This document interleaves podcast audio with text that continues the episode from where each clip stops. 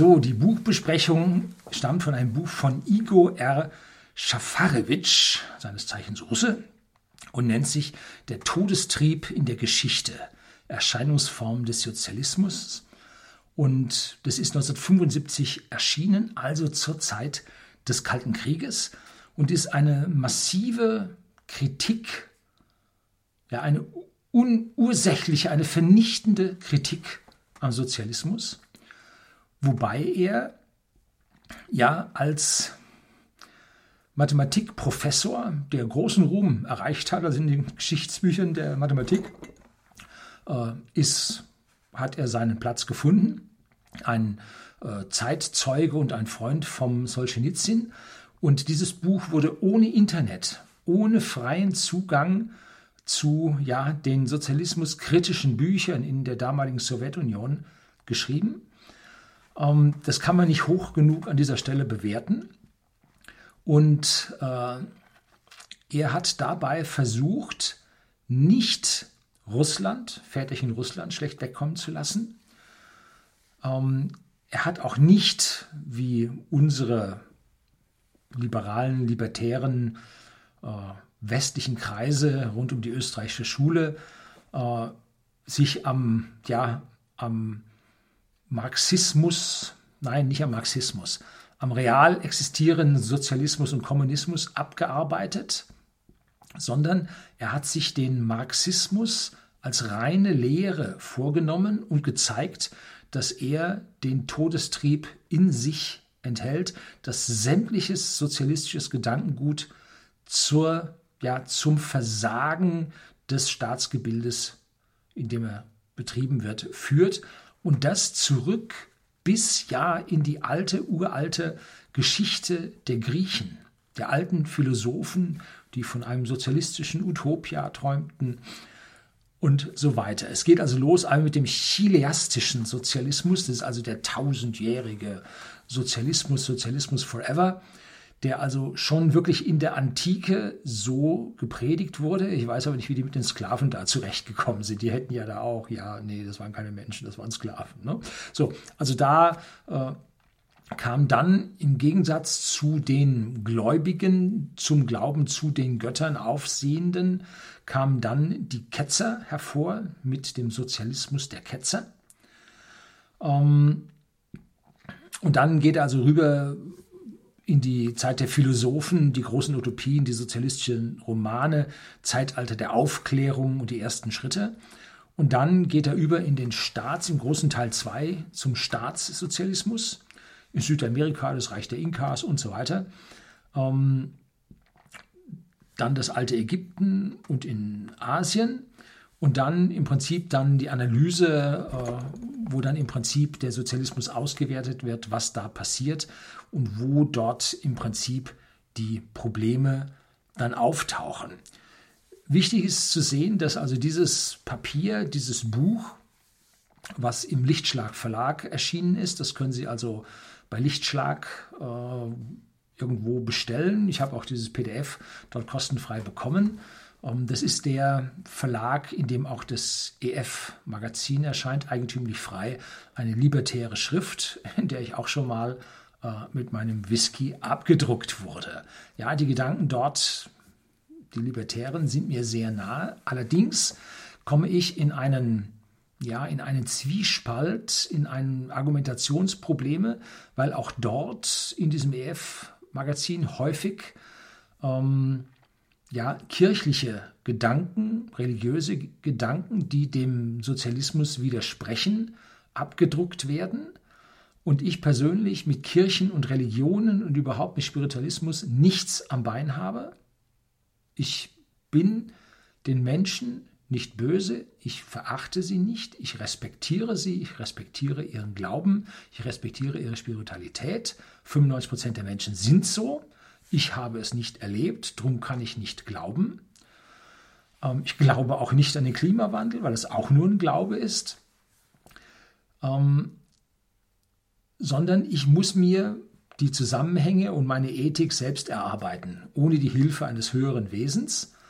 Wo ich was massiv dagegen habe, ist etwas gegen Religionen, die den Menschen zusätzliche Gesetze, Gängelungen abverlangen und darüber hinaus Kirchen, die die Menschen in ihren Zwang ziehen. Und ich persönlich unterscheide nicht mehr zwischen Sekten und Kirchen, wie wir sie kennen.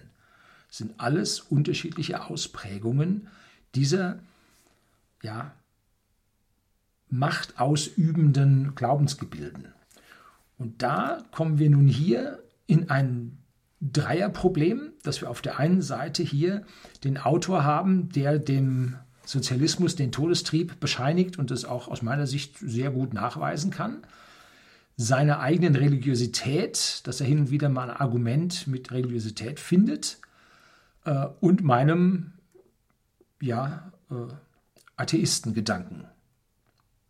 So, also da bin ich jetzt in einem Dreibein drin, äh, wo es vergleichsweise schwierig wird, sodass ich an dem Buch auch einiges an Kritik habe, äh, weil ich das so nicht begründen würde. Aber mit dem Grundtenor, dass der Sozialismus äh, zum Tod der Gesellschaften des Staats führt, gehe ich 100 Prozent überein. Ähm, interessant ist, äh, also die Formel mit der Mathematik, mit der da, vielleicht sitzt hier ein Mathematiker auf der anderen Seite der Linse, ähm, die Formel für das Reziprozitätsgesetz der Entenpotenzreste hat ihm also Weltruhm verschafft. Hm? Jo, ja, bei mir nicht. Na gut, äh, ich kann aber äh, den Mathematikern, ich hatte einen Studienfreund als Mathematiker, kann ich also hohen Respekt ähm, beweisen und auch äh, Gunter Dück ist Mathematiker, den ich auch sehr, sehr schätze. Habe ja auch ein Video über seine Zukunfts- und Innovationen, Gedanken gedreht. Muss ich mal wieder demnächst noch eins drehen. Ja, ähm, hier hatte ich mir doch Seite 13 des Vorworts. Ähm, der Sozialismus ist eine Versuchung, solange es Staaten gibt, Mehr noch, der Staat ist zuerst und zumeist sozialistisch. Denn der Sozialismus verfolgt nur konsequent jene Ziele, die dem Staat immer zu eigen sind. Die Aufhebung des Privateigentums, die Abschaffung der Religion, die Zerstörung der Familie. Und wenn Sie dann heute sich grüne Gedanken, Ideen sich angucken, dann haben die auch mit der Abschaffung der Familie, mit dem Auflösen äh, der alten Strukturen und so weiter zu tun. Ne? Alle diese Ziele dienen dem einen Hauptziel der Vernichtung des Individuums. Genau darum geht es. Dräng dich nach vorne. Halte dich mal zurück. Das ist für alle wichtig, nicht nur für dich und so weiter und so fort. Also der Vernichtung des Individuums und der Errichtung einer anonymen Gesellschaft. 1975 veröffentlicht, 1974, 73 geschrieben die Anonymisierung unserer Gesellschaft, wie sie heute stattfindet, wo wir ohnmächtig Verordnungen gegenüberstehen, wo der Beamte zuckt und sagt, das ist eine Verordnung, kann ich nichts, und man selber als Bürger davor steht und sagt, was kann das für ein Bullshit sein? Äh, die Anonymisierung der Gesellschaft durch Zwangsmaßnahmen, die über alle ihre Individuen ausgeschüttet wird. Eine anonyme Gesellschaft, in der alle Menschen gleich identisch sind wie Schräubchen in einer Maschine. Schon bei hierarchisch organisierten Tierarten, bei den Wildgänsen etwa, die, spielen die einzelnen Tiere im Leben der anderen eine durch niemanden zu ersetzende Rolle, wie die Verhaltensforschung zeige. Auch in der menschlichen Gesellschaft fördern Hierarchie und Eigentum, vor allem das eigene Haus und ein eigenes Stück Land, die Stärkung der Individualität. Ob das die Hierarchie nun wirklich tut, bin ich also mehr so der Libertäre, der sagt, jo, alle gleich äh, und keiner in der Hierarchie drüber, was natürlich hier mit der religiösen, kirchlichen Ausprägung natürlich eine höhere Hierarchie, äh, zumindest mal von Gott gegeben und in Priestern eingesetzt und geweiht, natürlich auch hier drauf abgeht. Ne? Also da stehe ich wieder ein bisschen daneben. Äh, als Leitmotiv sei die staatliche Erziehung der Kinder genannt, die sich von Platons Dinge über den Staat ausgehend unheilvoll durch die Geschichte des Adelslandes zieht. Die Schulpflicht und der Ausbau von Krippenplätzen werden als Errungenschaften des Sozialstaats betrachtet, erscheinen aber als letzter Versuch, die Kinder im Sinne des Staates zur Gleichheit zu erziehen, wenn man Schafarewitsch auf seiner Tour de Force durch die Knechtschaftsgeschichte der Menschheit gefolgt ist. Schulpflicht in der ursächlichen Form gibt es nur noch in vier Ländern auf der Welt, Türkei, Nordkorea noch irgendein Land, weiß ich jetzt nicht, erinnere ich mich nicht, und Deutschland. Es muss eine Bildungspflicht geben. Ja. Aber hier in eine staatliche Schule zwingend zu gehen, ist eine schwierige Sache. Da kommt am Ende nur Staat bei raus. Das ist der Todestrieb, ne? dass wir alle Menschen gleich machen mit all ihren Problemen, nie mehr was Neues bekommen und dann in den Wirren der Zeiten geht der Sozialismus wieder unter und nachher kommen starke Leute und der Sozialismus ist wieder hinfort. Und dann kommt das Ursächliche des Menschen heraus, dass der wieder Sozialismus will und der ist ja gut und so. Ja, der Marxismus als solches ist ja eigentlich gut, nur der real existierende Sozialismus der Schwäche der Menschen ist schlecht.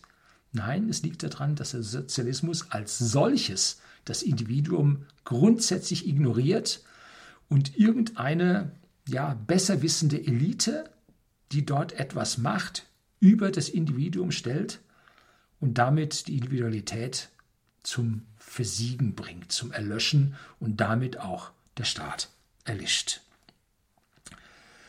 Ja, ähm, schwieriges Teil.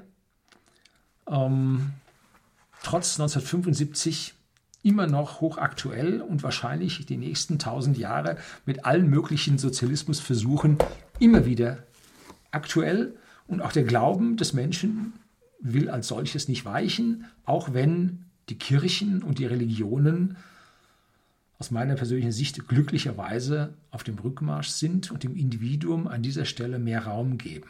Dennoch, der Staat versucht wieder mit sozialistischem Gedankengang und Gleichmacherei aller Bürger hier gegenzuhalten, was ganz und gar nicht meine Zustimmung trifft. Herzlichen Dank fürs Zuschauen.